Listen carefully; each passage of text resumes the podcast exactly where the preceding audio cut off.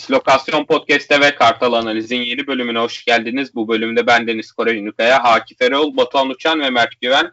Hatay Spor Beşiktaş maçının ardından sizlerle birlikteyiz. Ee, Beşiktaş Hatay deplasmanından 2-2'lik bir beraberlikle döndü. Özellikle ilk yarı itibariyle gayet seyir zevki yüksek ve oyun standartı Süper Lig'in üzerinde bir maç oldu.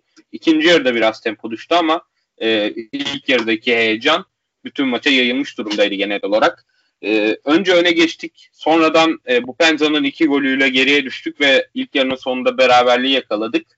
E, maçta konuşulacak çok detay var, çok an var.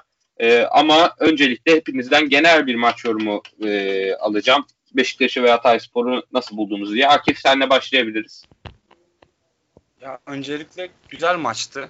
Yani dışarıdan bakınca taraftar kimliğini bir kenara bırakınca gerçekten hani Süper Lig açısından hele ki temposuz maçlara göre çok e, seyir zevki yüksek bir maçtı. E, onun dışında e, Beşiktaş açısından çok iyi bir maç olduğunu söylenemez. Hem e, üretkenlik açısından hem de e, skor olarak bence e, Beşiktaş'ın dezavantaj olmuştur bu maç. E, ama bunda tabii hocanın e, tercihleri de önemli. Onları da konuşuruz. E, tabii Ensakala'nın en başta yaptığı o hata, ilk golü yedirmemize neden olan hata ve Hatay Spor'un artık o golden sonra sürekli Ensakala'nın kanadını, kanadını kullanarak hücum yapması e, maçı etki etti. Bizim için aslında güzel maç başladı. Abu Bakar'ın o süper golü gerçekten har- harika bir goldü. Hem moral açısından e, ama o golden sonra da rehavete kapıldığımız için tabii e, hemen bir birlik bir skor oldu. E, yine dediğim gibi seyir zevki yüksek bir maçtı. Ben izlerken key- keyif aldım. E, onun dışında hocanın tercihleri kesinlikle hatalıydı. Sergen Hoca'yı çok seviyoruz ama e, yaptığı hatalar artık hele ki kadro açısından yani illallah ettirdi gibi. Çünkü 3 tane defansif orta sahada diyelim futbolda artık defansif diye bir şey kalmadı. Yani Oğuzhan'ı kesmesi, e, Rıdvan'ı sürekli rotasyona dahil etmesi e, saçma sapan kararlardı bence. Bu da e, maçın skorunu etki etti diyebilirim. Peki hocanın e, tercihlerini çok daha detaylı şekilde konuşacağız. Hem e, sağ yerleşim hem de kadro tercihi olarak.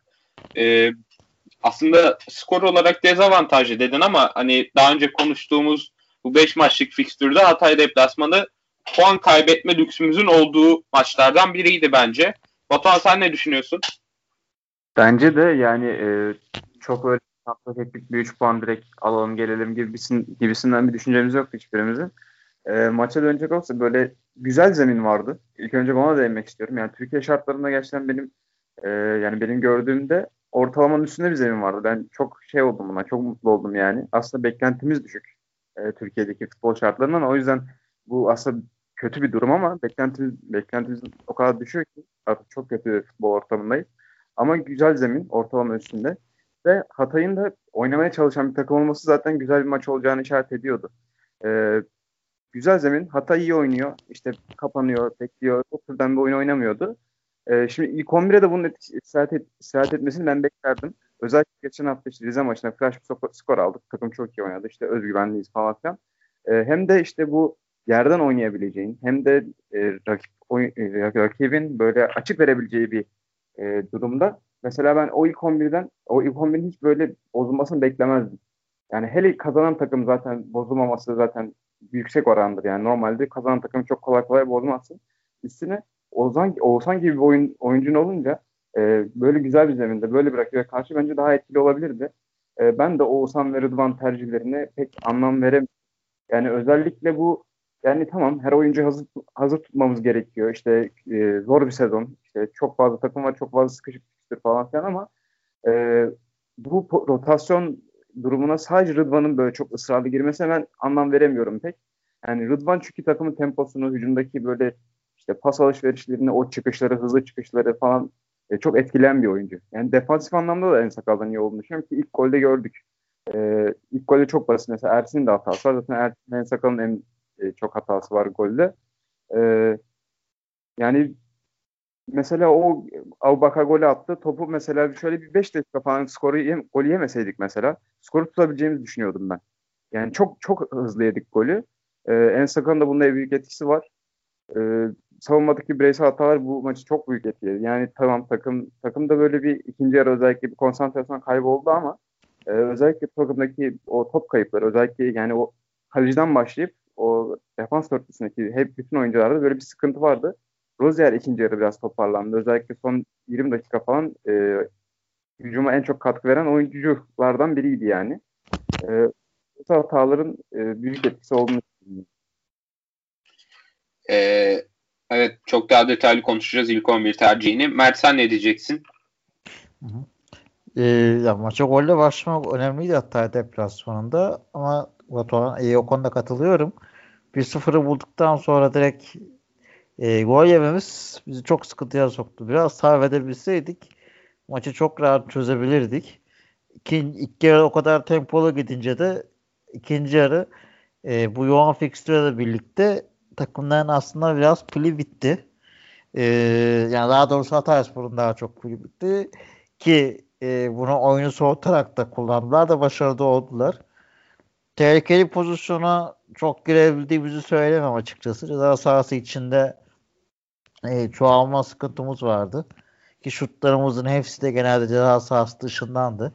Duran toplar dışında. E, savunma dörtlüsü ya Hatay Spor çok iyi çalışmış bizi.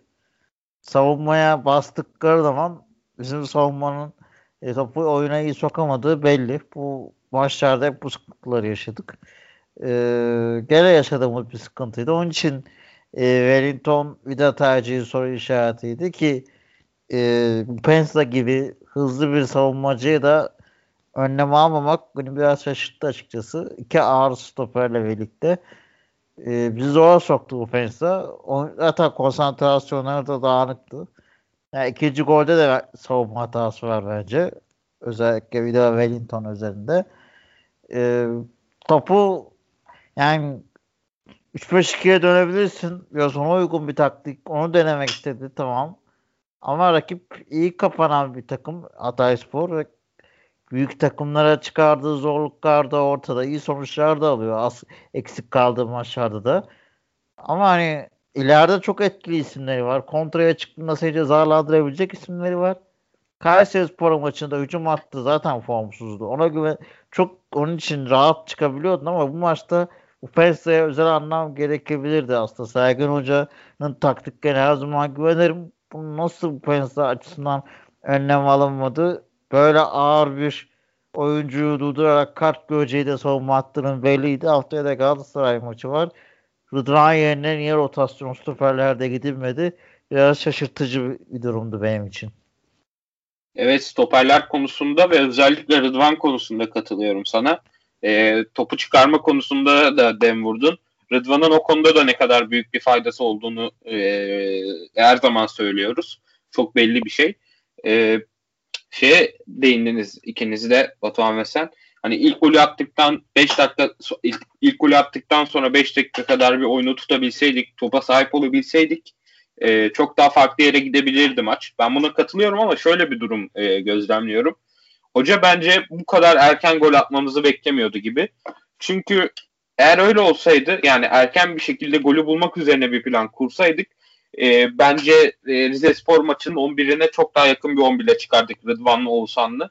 Çünkü e, topu ne kadar ayağımızda tutarsak maçı o kadar söndürüp 1-0'ı koruyabilen bir takımız biz. E, fakat bence o mücadelenin perdesi, gol perdesinin açılmasının biraz daha uzayacağını düşünmüş. Dolayısıyla böyle yani biraz daha fiziksel güce dayalı bir 11 tercih etmiş gibi gördüm. Hemen ilk 11 tercihlerine de geçelim aslında. Maçın en, en kritik e, noktalarından biri de bu. E, saat 6'da resmi Twitter hesabımızdan ve sosyal medya hesaplarımızdan ilk 11 duyurulduğunda e, paylaşımların altına çok fazla tepki gelmişti. Hani Joseph Atiba Necip orta sahası, 3 ön libero, sol bekte Ensakala var, e, Wellington Vida devam ediyor gibi. E, aslında e, haksız da denemeyecek eleştiriler vardı taraftardan ama yani benim aklıma şu gelmişti. Kayseri Spor maçının son 5-10 dakikasındaki gibi Necip'in Wellington ve Vida'nın yanına gelip stoperi üçleyeceği ve bu sayede Rozier ve Ensakala'nın kanat beki gibi kullanılarak e, oyunu sağ ve soldan genişletmemize sağlayacağı e, yönünde bir görüşüm vardı. Ayrıca bu düzende Gezal ve Atiba orta sahada olduğu için e, Joseph de onların arkasında olduğu için Gezal'ın çok daha etkili olabileceğini ve ileri uçtaki Abu Bakarların attığını birçok top servis edebileceğini düşündüm. E, hem de böyle bir düzenle çıksaydık, böyle bir yerleşimle çıksaydık e, Wellington, Vida, Necip ve önlerindeki Joseph attı. E, bütün takımın savunma yükünü ar, e, azaltacak. E, aynı zamanda e, Gezal'ı da tolere edecek ve topla birlikte çıkarken de e, Hatayspor 4 kişiyle basması haricinde yani 4 kişi basmadığı sürece her zaman sayısal üstünlük bizde olacaktı. Gel gelelim taraftarın düşündüğü gibi çıktı e, ilk 11. Bildiğin 4-3-3'te üçlü orta sahada Josef Atiba, Atiba ve Necip'i gördük. Burada da sürekli onu fizikselleştirmeye çalışan bir Beşiktaş vardı. E, Batuhan sen ne düşünüyorsun ilk 11 hakkında? Neler yanlıştı? E, veya bu ilk 11 ile en iyi kurgu nasıl oluşturulabilirdi sence?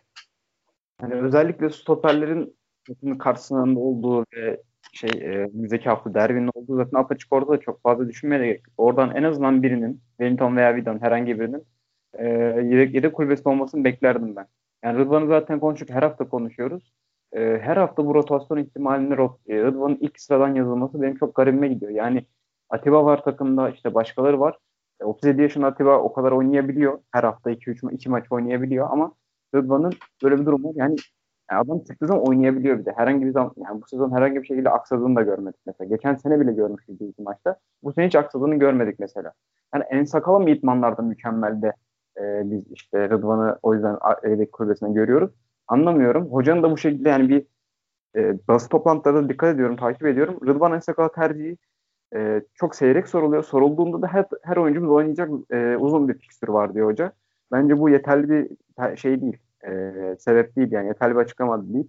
E, bence farklı bir sebebi olmalı en azından. Eğer farklı sebebi yoksa zaten bence yanlış bir karar direkt. Şimdi üçlü oynama şeyine değindin sen. Üçlü oynama ihtimaline. Şimdi öyle bir durum olunca e, Rıdvan yok ortada. E şimdi Ensakal olunca Ensakal'ın önünde Larin var.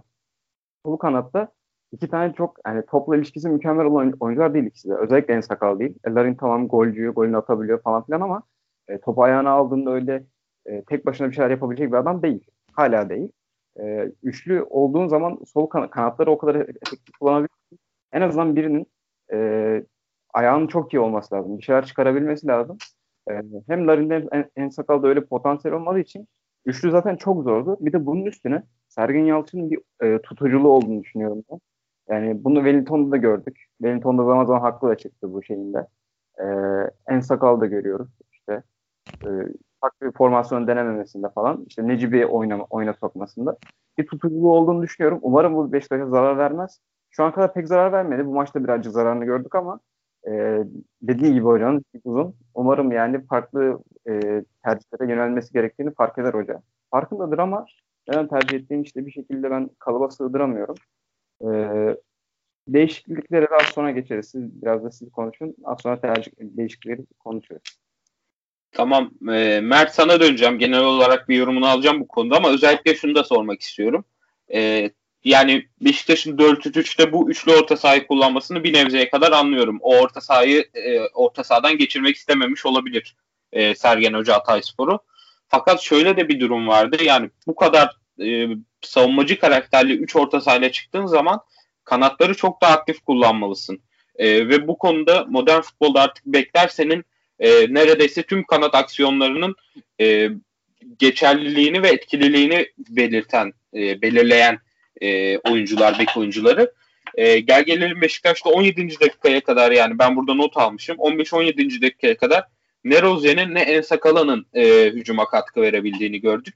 E, bu konuda hem e, Hatay Spor'un e, bize çok iyi çalışmış olmasını senin de söylediğin gibi etkili görüyorum. Hem de bence bunun üzerine de pek bir plan yoktu. Ya açıkçası bu tarz bir orta saha kurgusu evet, çıkacaksın. Eğer defansif ağırlık, fiziki gücü yüksek bir kadroya çıkacaksan öncelikle o zaman savunmanı da iyi yapman lazım. Yani savunmayı iyi yapmayacaksa bu kadronun çıkmasının pek bir anlamı kalmıyor. Ee, dediğinde de katılıyorum. Bu Enstekala mesela atlet oyuncu falan diyorlar, diyoruz. Aslında fiziği de iyi gözüküyor. Ama ben Enstekala'nın kazandığı bir ikili mücadele falan görmedim bugün yani. Oldukça top kaybı yüksek. ikili mücadelelerde ayakta kalamayan bir isim olarak göze çarptı. E, defansta zaten top çıkaramayan e, Enstekala öyle çıkarken e, top kaybedince Wellington'la Vida iyi sokamayınca zaten tek opsiyon Rozier kalıyor. Rozier'e de iyi baskı uyguladılar açıkçası. E, bu biraz kaçınılmazdı. E madem böyle o zaman kadroya çıktıysan golü o kadar kolay gol yemeyeceksin. Çok kolay gol yedik. Yani o ilk golde Estekala yani taşta takımın uyuması ikinci golde ya neye itiraz ediyor ben bir de ben onu yani adamını niye kaçırıyorsun? Hep Rüştü Reçber yapardı eskiden bunu. Bilmiyorum hatırlar mısınız? Hep bir hakemle el offside falan derdi. O tarz bir gol yedik. Bir de Wellington iki kişi orada adamı tutamadılar. E, bu kadar savunmanın esos verdiği bir maçta bu kadar sav e, defansif bir kadro nasıl bu kadar hata yaptı? Gerçekten bir soru işareti. Necip de hata yaptı. Yani defanstan çıkarken top çıkaramadık. Ne, Necip'in hataları Rıret bile çıkarken pas hatası yaptı. Ki e, hatta bir, zincirleme bir hata yaptılar. Top taca falan gitti yani. İki kişi, üç kişi üst üste. Ki bu Penza'nın da bir pozisyonu var. Necip'in hatalı pas verdiği e, diagonal şekilde. Bu Penza'nın yandan avut attı. Orada Aynen. gol olsa maç 3-2'ye gelecek. Dönme şansı yok yani. Kesinlikle. Bir de offside diye veremeyen bir gol var. Baktığım zaman yani savunma olarak çok dağınık başladık maça. Bu aslında hani e, biraz maça giremememizi de sağladı. Savunma dağınık olunca topu oyuna sokamayınca ya ileride kim olsa bir şey yapamazdı ki takım zaten geriye gelmeye başladı mecbur. Ya ceza sahasında ben özellikle şeye baktım. Ee, bir tane pozisyon hatırlıyorum. O da Atiba'nın topuk basıyla içeri girdi. Şutu kornere çıktı. Savunma araya girdi. Bizim bütün pozisyonlarımız ceza sahası dışından. Abu Bakar'ın bütün şutları. Çünkü içeri giremiyor. İçeride top alamıyor adam. herkes geriye geliyor. Mecbur top oyuna çıkamadığın için. Hem topu oyuna sokmakta zorlandık. Hem bu kadar savunma hatası yaptık. O zaman da daha erken hamleler gerekiyordu. Ensekala yani bilmiyorum bu rotasyonda daha ne kadar devam eder ama bir yerden sonra artık kesik yemesi lazım. Maçta hoca bağırınca bir umutlandık ama e, Ensekala'ya kızınca ikinci gol esnasında tek çıkarır belki diye düşündüm ama çıkarmadı açıkçası. Ya hemen tekrardan Akif'e döneceğim bu konuda ama şunu da sormak istiyorum. Sanki teknik direktörlerin yani kulübelerin olduğu yer bir değişik dedi mi statta? Ben yanlış hatırlamıyorum. Eski ya ondan olabilir ya. Stadın zaten doğru düzgün bir şey yoktu. Peki seninle devam edelim. İlk 11 ve e, başlangıç planı hakkında neler düşünüyorsun? Neler doğruydu, neler yanlıştı sence? Ya ilk 11 konusunda herkese ben aynı düşünüyorum. Ensakala tercihine anlam veremedim. Tabii biz dışarıdan görüyoruz. Oyuncuların hani oyuncularla sürekli birlikte olan teknik ekip ama yani Rıdvan mı bu takımda rotasyon yiyecek kişi, kesik yiyecek kişi kesinlikle değil. Çünkü geçen hafta Rıdvan'ın yaptıkları belli. Bence Rıdvan olsaydı çok daha fazla şey değişebilirdi maçta. Hani Ensakala için atletik falan diyorlar. Tamam ama atletik olunca yani defansif açıdan çok fazla eksiği var Ensakala'nın. Başka eksiklerimiz olmasa ben daha önce bunu daha önce tweet atmıştım. Burada da söylüyorum. Hani başka önceliklerimiz olmasa devre arasında Ensakala'yı gönderin yerine başka bir sol bek alın diyecek kadar Ensakala beni umutsuzlandırıyor bu konuda. Yani geldiği ilk günden itibaren ben Ensakala'yı çok e, hoşlanmayan bir insanım ama bu rotasyonda kesinlikle Rıdvan e, kesik yiyecek insan değildi. Orta saha üstüne gelince e, Oğuzhan oyuna sonradan girdikten sonra da anladık. Biraz yorgunluğu vardı. Yoksa e, Atiba, Atiba da çok kötüydü ama yani ilk üç, o üçlüde Atiba kesinlikle göze çarpıyor. Artık biz Atiba'yı çok seviyoruz. Heykeli dikecek adam falan ama Atiba'nın artık bir şekilde e, teknik ekibe geçmesi gerekiyor diyebilirim. Çünkü bazı şeyleri veremiyor Atiba bize. Bu maçta da gördük. E, es, es, eskiden yaptığı şeyleri yapamıyor artık bence Atiba. E, orta saha üstü istediğimizi veremedi. Belki Mensa olsaydı daha farklı bir e, maç izleyebilirdik. E, şöyle de bir şey var. Orta saha üstünden kimi çıkartıp da yedekten başka bir e, oyuncuyu oyuna soksak yine aynı şeyleri izlerdik. Dorukan'ı soksak yine aynı şeyleri izlerdik muhtemelen. Ya da Oğuzhan'ı soksak. Çünkü e, oyuna girme dakikası da etki, etkili olabilir Oğuzhan'ın. Hani çok fazla etki gösteremedi ama e, Oğuzhan yorgundu bence. Benim gözüm öyle çarptı. İleri üçlüde zaten pek bir problemim yok benim. İleri üçlü her zaman fix bir üçlü. Enkodu da sonradan geldikten sonra e, pek bir, bir şey yapamadı bence. E, ilk 11 tercihi ya stoperler konusunda hatalıydı. Yani stoperler bugün kötüydü ya. Vida ile Wellington. E, ama şöyle bir şey var. Yani Beşiktaş'ta kadro planlaması biraz sıkıntılı olduğu için e, Vida'nın yerine Montero'yu soksak da aynı şeyleri görürdük. Çünkü Montero da çok atletik bir oyuncu değil stoperde. Çok hızlı bir oyuncu değil. E, o yüzden bir stoper takviyesi şart gibi geliyor bana. E, onun dışında ilk 11 açısından başka bir şey diyeceğim yok. Ee, evet yani Atiba konusunda gerçekten yani uzun süredir bu kadar kötü bir maç çıkardığını hatırlamıyorduk ama biraz evet, normal. Ee, Atiba'yı da anlamak lazım. Yani onun hani e, bize kattıklarını ikame edebilecek tek oyun, tek profil Dorukan gibi gözüküyor ama onun da e, uzun bir süredir randımanlı performans veremediğini görüyoruz. Hem Atiba'nın o dar alanda yaptığı topu bir şekilde çıkarıp e, santroforlarımıza topu aktarma işinde yapabilecek bir oyuncu değil. E, onun dışında e, artık biraz da değişikliklere doğru gelelim. Çünkü tartışılacak çok şey var orada da. Yani e, Hatay Spor ikinci golünden sonra e, temposunu çok fazla kaybetmedi. Ama kısa bir süre sonra bu, sürdü bu tempoyu kaybetmeme durumu. E, yani bence 30. dakikadan itibaren neredeyse 65-70'e kadar Beşiktaş e, topla birlikte e, rakibine hücum etti, akın etti, kontrol eden taraftı. Duran toplardan şanslar da bulduk Wellington'a e, keza Garin'le yine. Hmm, ancak bu sürede bir türlü gol gelmedi. Mert senle başlayalım bu sefer. Sence bu süre boyunca yani 30-70 ile sınırlandırabileceğimiz e, rakibe sürekli akın ettiğimiz süre boyunca e, golün gelmemesinin ana sebepleri neydi? Zaten adamlar e, skoru bulduktan sonra çok güzel kapandılar. Ki e, daha önce dediğim gibi büyük takımlara karşı e, işte skoru avantajını elde ettikten sonra kolay kolay açık gelen bir takım değil. Kaliteli bir kadrosu var Hatay'ın. E baktığın zaman sen 10 numara pozisyonda aslında bugün biraz Atiba oynuyordu. Yani Oğuzhan'ın dinlendirileceğini haberi aslında basına e, paylaşılmıştı. E, ona baktığında e, bu sahada kim hücum oynar? Atiba. E, defanstan top çıkaramayınca Atiba gel git yapmak zorunda kaldı sürekli. E, e, 37 yaşında e, bu kadar defanstan ileri çıkıp gelip böyle defa atabilecek bu gitgelleri yapabilecek e, yapısı da yok tabii çok daha olarak. Atiba'yı hani burada ben tek mazur görebilirim. Çünkü bu taktikte hani başka çaresi yok. Hani bu git gel artık tükendi adam bu e, formasyonda. E, yaratıcı oyuncu zaten yok. Hani bir Gezal'ın ayağına bakıyorsun. Gezal e, versin de ki Goller zaten asistini de Gezal yaptı. E, ceza sahasına giremiyorsun. Pa, e, yaratıcı oyuncu olmadığı için içeri giremiyorsun. Bu çok normalde. Değişikliklerde e, geç baş yaptık değişiklikleri açıkçası. Yani Oğuzhan'ın oyuna geç girmesi ya bütün değişiklikler geçtik zaten iki tane değişiklik yaptık aslında. Beş tane değişik hakkımız vardı. Demek ki hoca da oyundan ve kadrodan memnundu ki diğer değişiklikleri kullanmadı diye düşünüyorum. Hı hı. Ki maç sonu açıklamalarını da dinledim. Sergen Hoca biraz beraberliğe de yani hazır gibiydi açıkçası.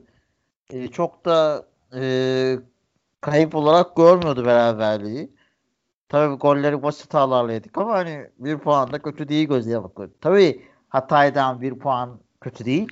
Ama hani kazanmak için risk aldık mı derseniz hayır. Yani ben e, ne zaman Beşiktaş çift santrafor döner mi diye düşündüm.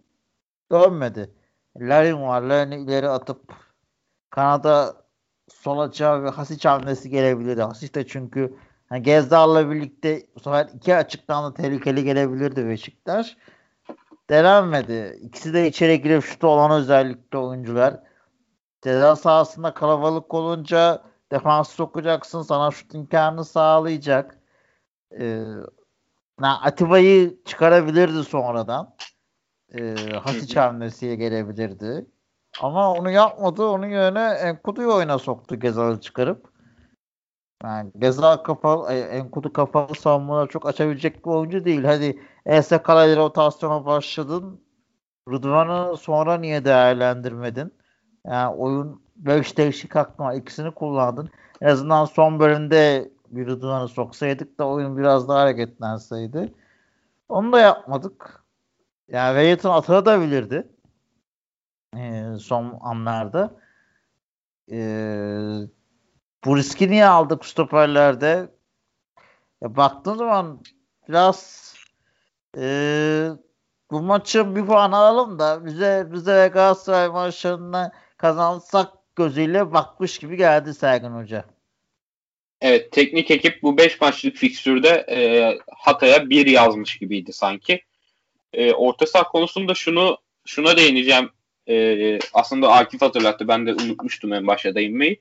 Yani ben Mensah'ı genelde beğenen bir insan değilim. Hani e, biraz beceriksiz buluyorum açıkçası. Ama çalışkan, motive olmuş ve biraz gününde olan bir Mensah Atiba'nın yerine maça başlasaydı bence çok büyük fark yaratabilirdi.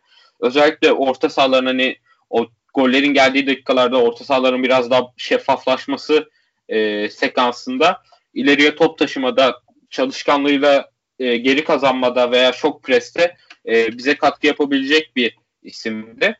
E, aslında değişiklikler konusunda şunu da eklemek istiyorum. Yani ben e, Oğuzhan biraz yorgundu. Belki o yüzden almadı ama 45'te çok net bir değişiklik bekliyordum. E, Akif sana geçelim. Sen ne diyeceksin? Bu gol bulamadığımız ama topa hükmettiğimiz sekansla ve değişikliklerle alakalı. İşte topa hükmetmediğimiz zaman, ay topa hükmettiğimiz zaman da sene başından beri hep aynı şeyleri görüyoruz. E, yetenekli oyuncunun eksikliğini, iyi ayağı olan e, kilidi açacak oyuncunun eksikliğini çok görüyoruz. Bu maçta da gördük. E, topa hakimiz süper. Top bizde ama hiçbir faydası yok bize. Yani bu iş e, enkoduyla olacak iş değil bence. Ki Gezal çıktıktan sonra daha da bir etkisizleşik hücumlarda, daha savruk hücumlar yapmaya başladık. E, o yüzden e, top, topa, topa sahip olduğumuz zamanlarda yani çok bir etki etkili olduğumuzu söylemiyorum. Değişiklik konusunda sene başından beri söylemekten dilimizde tüy bitti artık. Bu değişiklikler niye geç yapılıyor? E, Hasic niye oyuna girmedi? Bunlar eleştirilecek konular ama kesinlikle moral bozacak konular değil tabii. Hani Hasic girmedi diye yangın yapmaya da gerek yok. E, yani değişiklik konusunda Sergen Hoca'yı ben bir türlü anlayamadım ya. Niye bu kadar geç giriyor bu oyuncular? Yani oyunu görmesi mi zor bilmiyorum ama ya bu sadece Sergen Hoca'da değildi. Şenol Hoca'nın son zamanlarında da böyleydi. Abdullah Avcı'nın zamanında da böyleydi. Beşiktaş'ta sürekli bu oyuna geç girme sorunu var. E, bu maçta olsan daha erken girseydi daha farklı bir maç izleyebilirdik bence. E, o yüzden değişiklik konusunda artık Sergen Hoca'nın kendisine bir çeki düzen vermesi gerekiyor bence. E, kadar yani söyleyeceklerim. E, Sergen Hoca hakkında şunu söyleyeyim. Bence de değişiklikler konusunda yani e, oyunu okuma konusunda bize iyi örnekler de gösterdi ama e, yaptığı yanlış kararlar daha yukarı çıkıyor. Belki de Sergen Hoca'nın saha içindeki yönetimi hakkında tek soru işareti denebilir kendi adıma.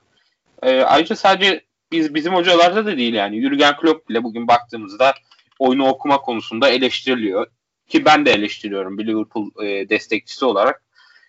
Yani özellikle 90'da e, oyuna başka bir oyuncu atma konusunda gerçekten anlaşılabilir bir şey değil taraftar ve izleyici açısından ama yani elbette altında bir e, neden yatıyordur diye düşünüyorum. Evet, Geçerli bir neden yatıyordur diye. Açıklaması lazım ama yani her şeyi açık açık konuşan bir hoca Sergen Hoca. Yani bir çözüm bulsun yani bir şey söylesin en azından taraftarı. Çünkü çok fazla yangın yapılıyor bu konuda yani.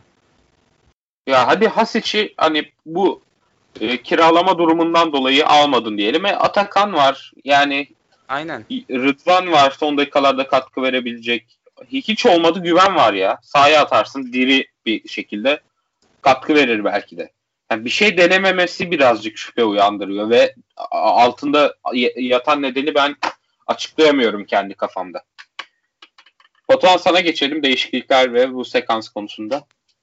Yani, değişiklikler konusunda şöyle bir durum var. Mesela rotasyondaki yanlış, o ilk 11 seçimdeki yanlışlar da mesela zaten direkt olarak değişikliklere yansıyor. Yani direkt etki ediyor. Yani önünde Galatasaray maçı varken e, bu kupa maçı varken yani o rotasyonu o, o zaman kullanmalıydık. Şimdi mesela öyle bir şey yapsaydık bu maçtaki mesela değişikliklerde elimiz daha rahat olabilirdi. Oyuna dönecek olsak ikinci yarıda mesela özellikle Atiba çok sıkıştı üçüncü alanda.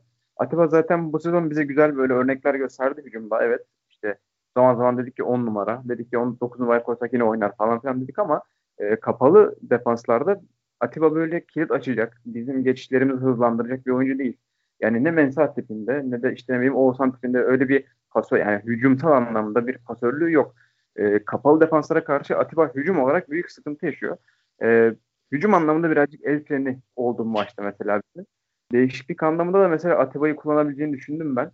E, yani mesela Enkudu'yu aldı oyun hoca. Ben de öyle düşünüyordum. Yani Enkudu'yu alması çok doğru zaten bana göre. Çünkü mesela e, şeyin Hatay'ın sağ beki ismini şu an hatırlayamıyorum. Bakayım. Hatırlayamadım. Heh, Popov e, mesela şey Larin'den Ensakal'dan çalım gibi yani. Ve geri, gerisine kaldı. Hatta Larin bir tane pozisyonda sol kanattan içeri girdi. Abubakar e, net pozisyonu gole çeviremedi. Yani öyle bir durumda mesela Enkudu'yu daha erken içeri atmak çok daha mantıklı olabilirdi. Ama Enkudu mesela değişikliğindeki asıl yanlış ben Gezal'ın çıkışıyla Enkudu'nun girmesinin ya- yanlış olduğunu düşünüyorum. Yani Enkudu girsin ama orada çıkacak olan oyuncu mesela Gezal olmamalıydı. Çünkü mesela Bu sakatlıktan yarı- dolayı olabilir ya. ben hiç sakatlıklı sakatlığını hiç görmedim yani. E, varsa öyle bir şey tamam bir şey diyemem ama onu kaçırdım eğer öyle bir şey varsa. Eğer yoksa ihtimalinden konuşayım ben. Mesela ilk yarı ile ikinci yarının ısı haritalarına baktım ben az önce. Yani ikinci yarının ısı mesela sağ kanatta boşluk var. Yani sarı bile çizmemişler. Öyle söyleyeyim size. Tamamen sol kanada bağ- bağlı bir oyun. Hatta sol kanada bile değil. Bizim en sakalın olduğu bölgede top çevirmiş bir takım görüntüsü var yani ısı mesela. Kudu'nun e, girmesinde öyle bir yanlış olduğunu düşünüyorum. E, mesela Oğuzhan Necip ve Atiba Enkudu bir tercih yapabilir bu hoca diye düşünüyorum ben. E, Yazan'ın çıkışı öyle, o durumda mesela büyük bir sıkıntıya soktu. Bir de şöyle bir durum var. İkinci oyun, ikinci yarıdaki oyunu açamamakla alakalı.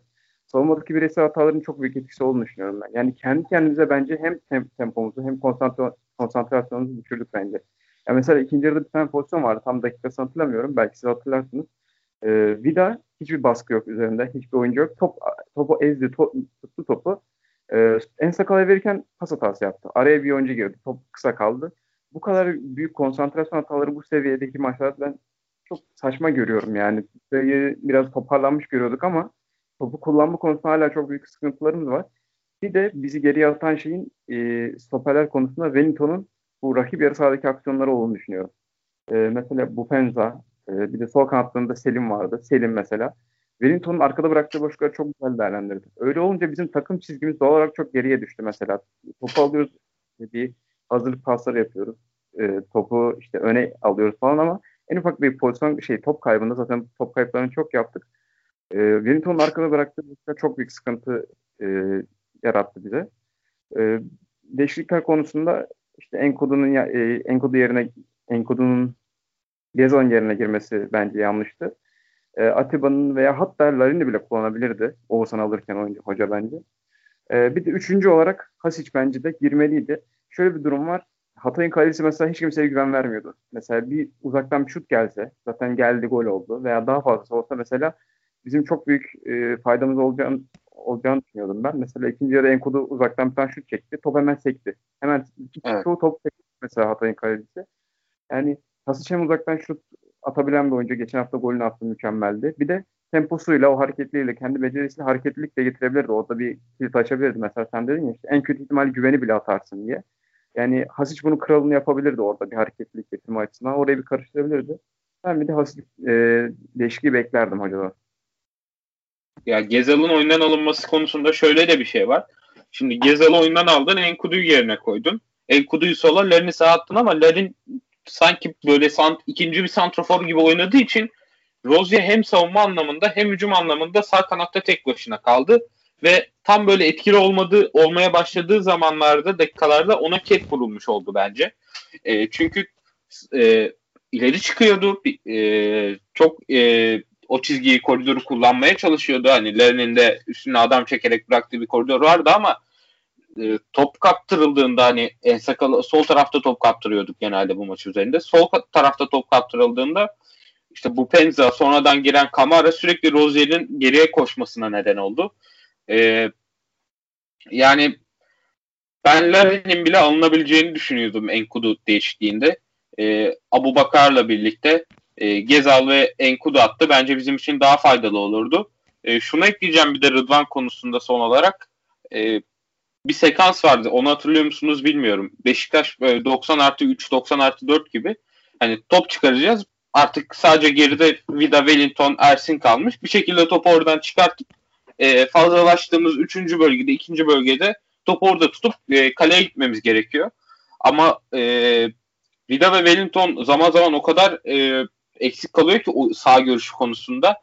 Bir türlü top oradan çıkaramadılar. Baskı geldi. Ersin'e döndüler. Ee, orada mesela Rıdvan olsa sol tarafta ekstra bir oyun aklı, bir oyun görüşü katabilecek, topu tekrardan oyuna sokabilecek bir oyuncu. Ee, benim de söyleyeceklerim bu kadar. Bir de çok tartışıldı yine hakem. Ufak ona da değinelim isterseniz. Yani kim değinmek ister hakeme? Bir penaltı pozisyonu vardı Hatayspor'un e, Vida'yla sanırım e, Bupenza'nın veya Akina Tola'nın girdiği. Bir de Wellington'ın ee, pozisyonu vardı galiba ya. Eline çarpmıştı galiba. Yok offside'dı galiba. Gol pozisyonu. Gol pozisyonu o. Siz, sence offside mı mesela? Ya orada şöyle bir şey gördüm ben. Tam doğruluğunu bilmiyorum ama e, Wellington orada topa isteyerek dokunmuş olması lazım. Yani bilmiyorum ya aslında kurallara göre offside ama ay pardon kurallara göre offside değil çünkü Wellington'dan geliyor top. E, ama bilmiyorum yani kurallara iyi bakmak lazım. Yani. Yani bile ama... isteye topu oraya yönlendirmediği için ben offside offside olduğu kanısındayım ama e, mesela öteki penaltı pozisyonunda Vida ile Akinatola'nın yanlış hatırlamıyorsam bir itişmesi var. Orada bence verilmesi gerekirdi. Çok kolay bırakıyor kendini orada yere ya. Yani değdiği an bırakıyor. Aynen. Yani. O, o sürdürülebilse belki o müdahaleye düşecek müdahaleyi yapacak ama orada çok kolay bırakıyor kendini bence. Ya ilk yarı ile ikinci yarısı yarı arasında Hatay'da çok büyük fark var ya. Ben hatta tweet attım. İlk yarı mesela çok güzel bir maç klasik bir Anadolu takımı gibi oynamadılar. E, zemin güzel işte oynamaya çalışıyorlar falan. İkinci yarı tamamen yaptılar. Hem yapmaların üzerine böyle yani hem top, topun arkası var hem de yatıyorlar yani. Çok çirkin geliyor zaten. Artık benim midem bulanıyor böyle şeylerden. İki yarı, iki yarı arasında bu kadar fark olması benim çok garibime gitti. Hatta ki şey deneselerdi biz yani gol atarlardı bence. Zaten çok net pozisyonlar da şey yakaladılar ama bence atarlardı yani hatta bu kadar kapanmasalar. Bence de atabilirlerdi ama. Dört pozisyon attı kendini. Sergen Hoca da söyledi basın toplantısında. Yani artık adam yerden kalkmadı. Bo Penza nasıl bir futbolcu onu bile göremedik aslında maçta. Yani sürekli bir kendini yere atmak, sürekli böyle bir şeyler arama falan. Yani bu işler artık sıktı ya. Ya mesela bu oyuncular ilk yarıda çok kolay kart gördü. İkinci yarıda en basitinden onların üzerine biraz oynasan attırma şansın bile var. Üç oyuncu o kadar kolay sarı kart gördü ki Hatay Spor'dan yani. Arka ben dedim ikinci yarı 10 kişi kalırlar yani. Kesinlikle yani, Beşiktaş'ın burada kırmızıya aldırması gerekiyor. Ama şu konuda e, Batuhan'dan ayrılacağım. Yani yere yatmaları tabii ki de kabul edilebilir bir şey değil. Yine de çok görüyoruz artık neredeyse kabulleneceğiz yani. Türk futbolunun içine işlemiş e, bir ayıp, e, futbol ayıbı. Ancak e, geriye çekilmeleri ve bizi geride karşılamalarını ben anlayabiliyorum. Sonuçta Beşiktaş arkada boşluk bıraktığında çok iyi değerlendirebilen, belki bir daha öne geçse sana bir daha hiç şans verme, vermeyecek bir takım. Dolayısıyla onları da ben anlayabiliyorum. Peki ekleyecek başka bir şey olan yoksa bir ufak transfere değinelim sonra kapatalım bölümü. Şöyle şey, geri, maçımız bu olsun. Geri evet. kapanma konusunda yani geri kapılmalar çok normal zaten işte skor aldık geri kapanan zaten işte az önce de ben değindim işte Wellington arkası çok büyük e, şeyler yapabiliyor işte boşluklar bırakabiliyor hızlı oyuncularımız var. O çok mantıklı. O benim midemi bulandıran kısım o değil ama o mesela üzerine oynamasak bile işte, işte bu penza falan sarı kart gördü. Orada mesela üstüne oynamasak bile şey olabilirdi yani. Mesela hakem ikinci sarıyı gösterebilirdi. Adam dört kere kendini yere attı. Hadi ikisine göstermedi. Üçüncüsüne göster artık yani. Yani hiç bizim katkımız olmasa bile kırmızı görebilirdi mesela Hatay'dan bir oyuncu. Ben onu anlamadım yani. Hakemde orada bir sıkıntı vardı. Bir de offside konusunda sanırım o şey. E, bir orada bir e, belirsizlik var sanırım. Mesela Adriano hatta işte Rıdvan Dümen de değilmiş galiba ona. E, evet ben bu, de hatırlıyorum pozisyonu. Pozisyondan bir tane gol yemiştik yani. Orada Adriano tamamen istemsiz şekilde topa dokunuyordu. Sonra gol yemiştik. Gol saymışlardı. Burada saymadılar. Bilmiyorum burada mesela işte elle oynamadır işte böyle offside pozisyonlarında falan aslında çok fazla netleştirilmesi gereken şey var kurallarda.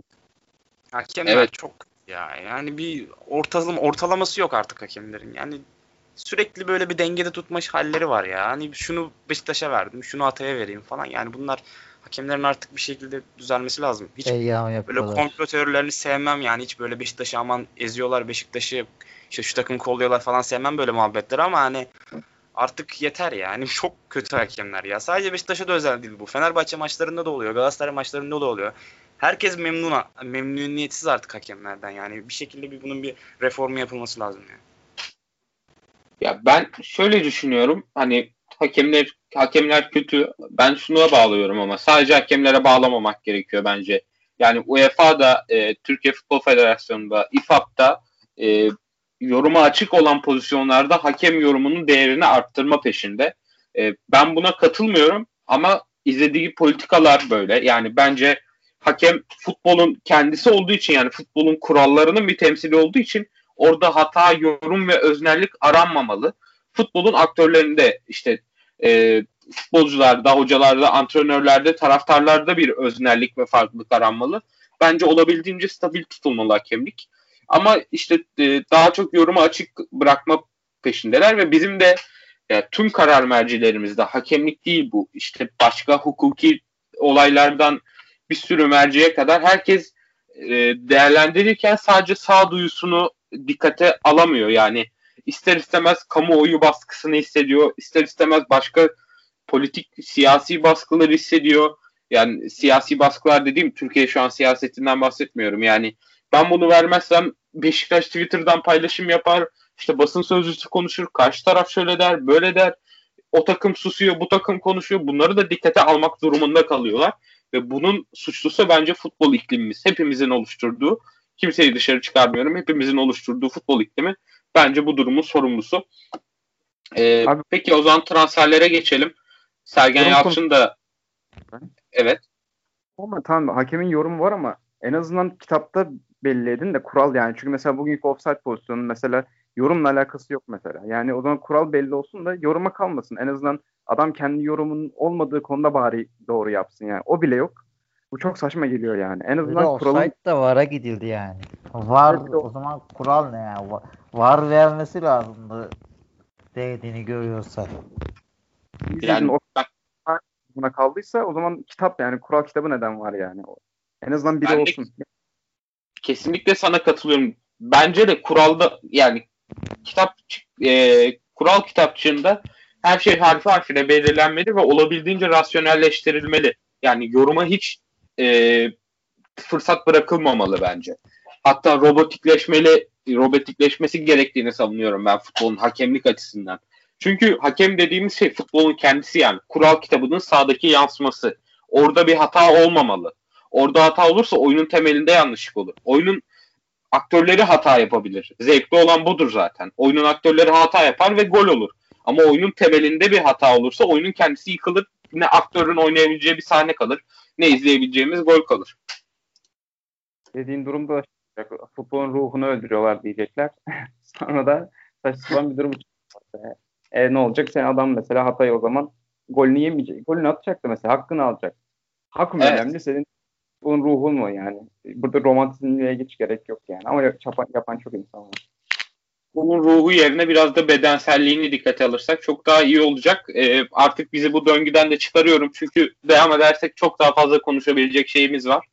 Ee, Murat Özen'in bir haberi vardı hafta içinde. Hem bugünkü stoper tercihiyle de alakalı olabilir bu. Çünkü Montero'nun gönderileceği ve yerine Konyaspor'dan Abdülkerim Bardakçı ile anlaşılmaya çalışıldığı yönünde bir haber vardı. Ee, Batuhan senle devam edelim. Sence yani Montero'nun bu zamana kadarki kattıklarını değerli buluyor musun? Veya kalmalı mı? Hani e, Abdülkerim Bardakçı onu ikame edebilir mi? Yerini doldurabilir mi sence? Ya ben Abdülkerim Bardakçı hakkında çok fazla yorum yapamam. İlk önce onu söyleyeyim ama Montero hakkında birkaç bir şey söyleyebilirim. Yani ben Montero'yu şu ana kadar yani kullanabilseydik yani bir ritim tutturabilseydik evet bizde şöyle bir kalbur üstü ortalama üstü e, stoper olabileceğini düşünüyordum ben ama şöyle bir durum var. Montero çok savruk. Ne hızlı ne de çok kuvvetli. İkisi de yok mesela. İşte mesela Vida'ya baktığın zaman diyorsun ki işte kuvvetli en azından belki rakibi karşılamada bir şeyler yapabilir diyorsun. İşte Wellington diyorsun ki ayağı bir tık daha iyi. Hocanın sevdiği bir tipte pro- profil diyorsun. Ama Montero'da ikisi de yok mesela. Yani net bir şekilde kalıba sığdıramıyorum ben. Ee, ayağı iyi evet ama işte mesela o, o rolde mesela bizde Wellington karşılıyor. Şimdi Ab- Abdülkerim özelinde değil herhangi bir stoper transferinin hangi e, rolde yapıla, yapılacağı önemli. Yani pasör stoper istiyorsan gereksiz yani. Çünkü Wellington var zaten. Hocanın göz bebeği. eğer Vida'nın yerini alıyorsan Abdülkerim bu rolü doldurabilir mi? için doldurabilir mi mesela? Bu önemli. Montero bilmiyorum yani beklentilerimizi karşılamadı kesin. Ee, belki bir dikiş tuttursaydı belki karşılayabilirdi ama Türkiye'deki futbola bakınca biraz daha böyle fiziğe dayalı bir oyun olunca Montero'nun biraz ezildiğini görmemek zor yani. Savruk kaldığını düşünüyorum ben. Ama işte sözleşme fesihtir. İşte Montero'nun gönderebilmesi falan bunlar kolay durumlarsa yerine bir stoper alınabilir. Ben alınabileceğini düşünüyorum. Ya ben de hani gönderilebilirse gönderilmesi taraftarıyım. En azından e, kontenjan açmak konusunda. Montero hakkında şöyle bir düşüncem var. Yani Montero tipindeki oyuncular e, ne çok hızlı ne çok güçlü olan oyuncular genelde oyun görüşüyle işte pozisyonu sezmesiyle, ön sezisiyle ve buna göre pozisyon olarak tehlikeleri önlemesiyle ön plana çıkar ama bu da tabii ki oyun pratiğiyle, oynama pratiğiyle e, ve e, biraz da yaş aldıkça ortaya çıkan bir şeydir stoperlerde. Eğer çok üst düzey ne bileyim Baresi falan değilseniz gençken bunları genelde sergileyemezsiniz. Biraz da e, tecrübelenmeniz gerekir. E, fakat ne bizden önce ne bizdeyken Montero bir oynama sıklığı kazanamadı. Yani bizim de şu anda genç bir oyuncuyu kazanıp sonra da üzerinden kar etmek gibi bir durumda değiliz yani. Çok sıkışık durumdayız. Bence de dediğim gibi gönderilebilecekse gönderilsin. Peki Akif sen ne diyeceksin Montero ve genel olarak transfer konusunda? Ya Montero konusunda katılıyorum. Ya Montero genç oyuncu, gelecek vaat ediyor. Gördüğümüz kadarıyla ayakları da iyi ama bir şey veremedi bize maalesef. Keşke verseydi. Ha, Montero mesela e, Vida'dan kesik yemeseydi, Vida'nın önüne geçmeseydi, daha çok oynay oynasaydı kendini belki gösterecekti ama şu an göstermedi. Yani gönderilme şansı varsa yani gönderilebilir. Çünkü Montero olmazsa olmaz bir oyuncu değil bizim için. E, Abdülkerim Bardakçı da e, aynı profil yani sol ayaklı Abdülkerim Bardakçı da. E, neler katacağını göreceğiz ama Abdülkerim daha fizikli gibi Montero'dan. Yani Montero'nun fiziksel olarak efendim biraz daha agresif bildiğim, tanıdığım kadarıyla. Olabilir ya. Ben çok izlemediğim için pek bir yorumda bulunamam ama yani Montero gidebilir yani. Çok büyük bir eksiklik olmaz. Hatta şu stoper hattından kimi gönderirsek bence çok bir eksiklik olmaz Wellington dışında. E, o yüzden Montero'nun gitmesinde ben pek bir sıkıntı görmüyorum. Peki Mert senin de Montero konusunda yorumlarını alacağım ama bir genel bir değerlendirmeye de girelim.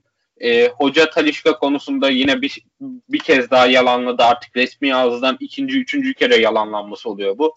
Bir daha gündeme gelmemesi dileğiyle diyelim. Eğer gündeme gelecekse de takıma da gelsin yani. Umutlandırıp utandırıyor sürekli bizi. Biz de umutlanıyoruz biraz keriz gibi. E, onun haricinde Manzukic e, ismi çok ayyukaya çıkmıştı. Güvenilir kaynaklar yazdı.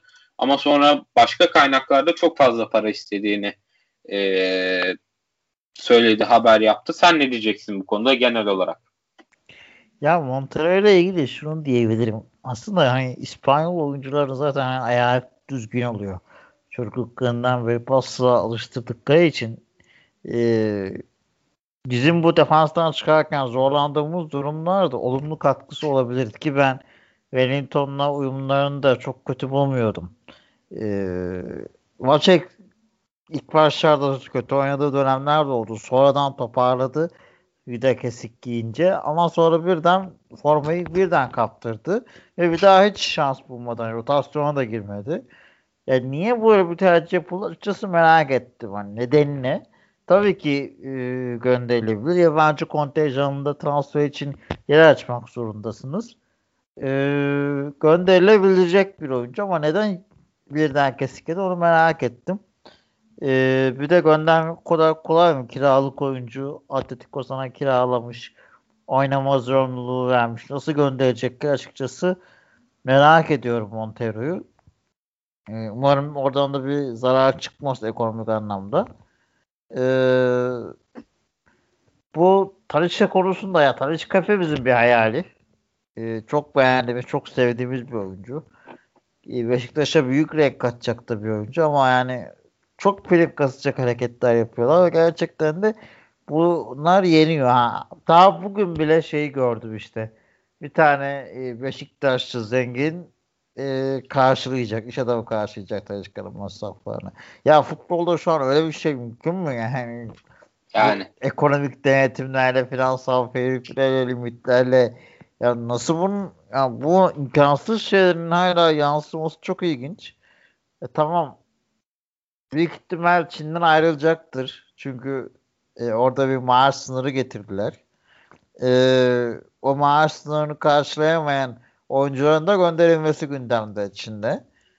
Ama yani o sınırlamadan sonra bile ya, verecek parası yoktur Beşiktaş. Yani Talişka. Beşiktaş'tan Talişka yıllık iki buçuk milyon altında isteyeceğini zannetmiyorum.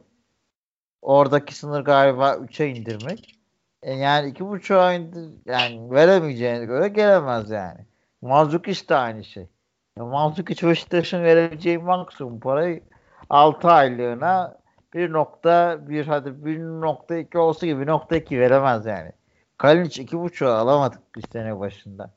Aynı şekilde anca o ekonomik durumlarda yok işte Manzuk işte bonuslarla fiyatta performansa göre artacak sözleşme falan da yani o yaştaki bir futbolcu Türkiye'ye gelirken bunu düşünmesi için ancak gerçekten hala ideallerin olmuş olması lazım. Hala bir şeylerini ispatlayacak olması lazım ki Abu Bakar olması lazım.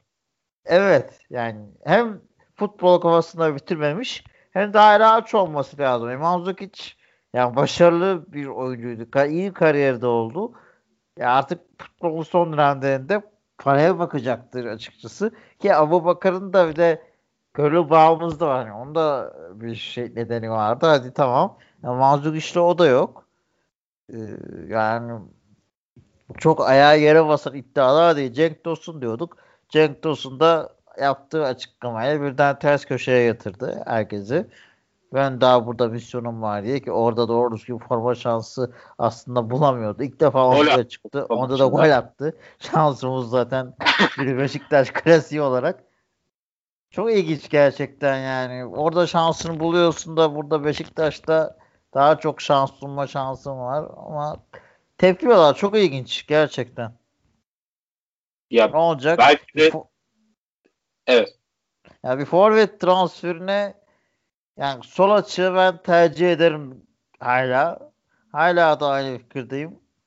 Yani ama yabancı sınırımız çok. Anladığım kadarıyla Montero biraz doğa amaçlı gönderiliyor. Başka gidecek insanlar olmayınca. Yani inşallah en hayırlısı olur. Hasiş takımda kalsın ki ben Beşiktaş için en büyük transfer başarısının eldeki fazla oyuncuları gönderip daha dengeli bir ekonomiye sahip olması bile benim için başarıdır. Bir iki transfer yapabilirse orta sahaya zaten Beşiktaş kimse durduramaz. Ya ben sana şu konuda katılıyorum. Eğer Beşiktaş fazlalıklarının bir kısmından dahi kurtulabilse atıyorum Lance Douglas gitti Miran kulüpte kaldı gibi bir senaryo olursa ve hiç transfer yapılmasa bile bence başarılı bir operasyon geçirilmiş olur. En azından limit konusunda sonraki senede bir avantaj sağlamış oluruz ufak da olsa. Çünkü bu pandemi döneminde bu ekonomide ve piyasada futbolcu almak satmak hiç kolay iş değil.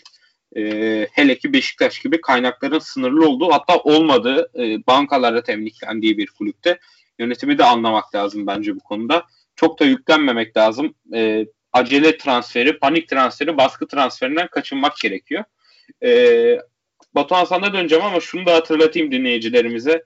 Talişka'nın e, yani Saler Sport e, sitesinin kaynağına göre yıllık maaşı 18.824 bin pound. Yani bunu temiz bir hesapla onunla çarpsak 180 milyon TL küsür ediyor. Bize e, yıllık çevirisi. Bunun onda birini alsa bile çok büyük para alacak. Dolayısıyla imkansız diyebiliriz bu transfer için. Ya Montero'ya bir, bir, bir kez daha değineyim ben. Bir de Montero'yu işte ne bileyim %75 oynatmazsak 700 bin euro falan vereceğiz gibi bir durum da var sanırım. Ya öyle bir durum varken Montero ilk gönderilmeye çalışan adamın Montero olması bilmiyorum yani stoperden başlamamız gerekiyor en azından bence transfer hamlelerine. Yani ben çok zor görüyorum yani 700 bin euro Şimdi abi getireceğin adama vereceğin para var. Bir de göndereceğin adama sırf kulübüne bir para veriyorsun. Büyük sıkıntı. Ee, Talişka'ya ben değinmek değinmeyi bile şey gereksiz buluyorum. Biraz olmayacak bir hayal bizim için. Artık geri, gerimize bırakmamız lazım bence. Yani aslına bakarsan Talişka ilk geldiğinden daha çok ihtiyacımız var. Şu takımın daha çok ihtiyacı var ama Artık bitti, bitti o. Gerimize bırakmamız lazım. Manzukic'e değinecek olsak Manzukic e, en azından Manzukic gelmese bile Manzukic profilinin e, bizim için doğru yol olduğunu düşünüyorum ben. Şimdi işte sol kanatta zaten Larin'i biz sol kanatta kullanıyoruz. Aslında Larin'in ulaşabileceği en yüksek nokta Manzukic seviyesi. Yani Manzukic seviyesi derken Manzukic'in sol kanatta yaptıkları yani o profilde yaptıkları. E, çok doğru bir yol olduğunu düşünüyorum. E, Manzukic olur olur olmaz çok garip yani çok güvenilir kaynaklar olur diyor. Bazıları diyor ki o 6 milyon euro işte 1,5 milyon işte 1,5 yıl sözleşme istiyor falan diyor. E, Manzukic de ben belli elliyim yani olur olmaz konusunda ama olursa da çok tatlı olur yani. Manzukic konusunda sa- sadece şöyle bir şartım var. Sol kanada koyarsak e, bir de işte Katar'a gitmiş bir Manzukic hem de 34-35 yaşına gelmiş Manzukic. Sol kanattaki o tempoyu kaldırabilir mi? Böyle bir soru işaretim var. Onun dışında Manzukic bence mükemmel bir transfer olur. Yani Altay'da büyük hava katar hem havasıyla hem golleriyle katar bize çok, çok şey. Ee, zaten çok belli takımın eksikleri. Bir tane ofansif olsa bir tane de ben kanat forvet olarak düşünüyorum. Hem Abubakar'ı yedekleyebilecek hem de gerekirse önünde sol kanatta oynayabilecek bir oyuncu olması gerektiğini düşünüyorum. Peki bir saate de yaklaşıyoruz. Akif senden de yorumları alalım ve artık veda edelim. Ya ben aslında e, duruma böyle mantıklı yaklaşınca Manzuk için gereksiz bir transfer olduğunu düşünüyorum. Yaşı ve e, uzun süredir oynamaması dolayısıyla. Ama bir yandan da diyorum ki yani diri bir Manzukic bu ligde neler yapar. E, maaşı uygunsa yani 1 milyon civarındaysa gerçekten maaşı hiç, hiç sanmıyorum. Kesinlikle olur 1 milyona. 1 e, milyon çünkü şu anda verilebilecek bir para. Yani Manzuk için sağlık durumlarını tabii şu anda bilmediğimiz için e, net bir şeyde konuşmak çok doğru değil. Ama Manzuk için pek bir sağlık problemi yoksa 1 milyon veya 1 milyon 200, 1 milyon 300 bandında fiyatlar Manzuk için bence e, uygun maaşlar. Talişka konusunda Talişka'nın geleceğine kesinlikle inanmıyorum. E, tabii Talişka'yı çok seviyoruz ama imkansız yani o işler. Yani Çin'de 3 milyona düştü maaşlar ama yine bir yolunu bulup onlar e, hallederler diye düşünüyorum. Ya da daha başka liglere gider Talişka. Piyasası olan bir futbolcu. Yani Türkiye'ye düşeceğini zannetmiyorum. Daha prim kasıyor bence. Ama içimizdeki Talişka sevgisini tabii ki durduramıyoruz hiçbir şekilde. E, o yüzden transfer konusunda bir ya bunları geçen podcast'te de konuşmuştuk. E, transfer konusunda nelere e, takviye yapılması gerektiğinde. E, Forvet'e bir Manzukic gelirse bence güzel bir transfer olur. Ligimizde kalite gelir. Ama tabii dediğim gibi sağlık problemleri de önemli bu konuda. E, o yüzden e, söyleyeceklerim bu kadar. Peki hepinize teşekkür ediyorum. Ağzınıza sağlık her birinin. Güzel bir bölüm oldu. Biz de uzun zaman sonra maç sonu bölümü kaydetmiş olduk. Ee, isterdik ki galibiyetle karşınıza çıkalım. Ee, ancak olmadı. Keyifli bir maç oldu. Bence aşırı büyük, aşırı ahlanıp bağlanacak bir e, puan kaybı da değil. Şimdi önce kupaya sonra Galatasaray maçına odaklanmalı ve e, öteki periyoda kadar Gaziantep maçıyla başlayan diğer periyodumuza kadar e, bütün maçları kazanmalı. Teşekkür ediyorum tekrardan tüm dinleyicilerimize ve sizlere. Beşiktaş'a da e, diğer maçlarında bol şans ve bol galibiyet diliyorum. Görüşürüz.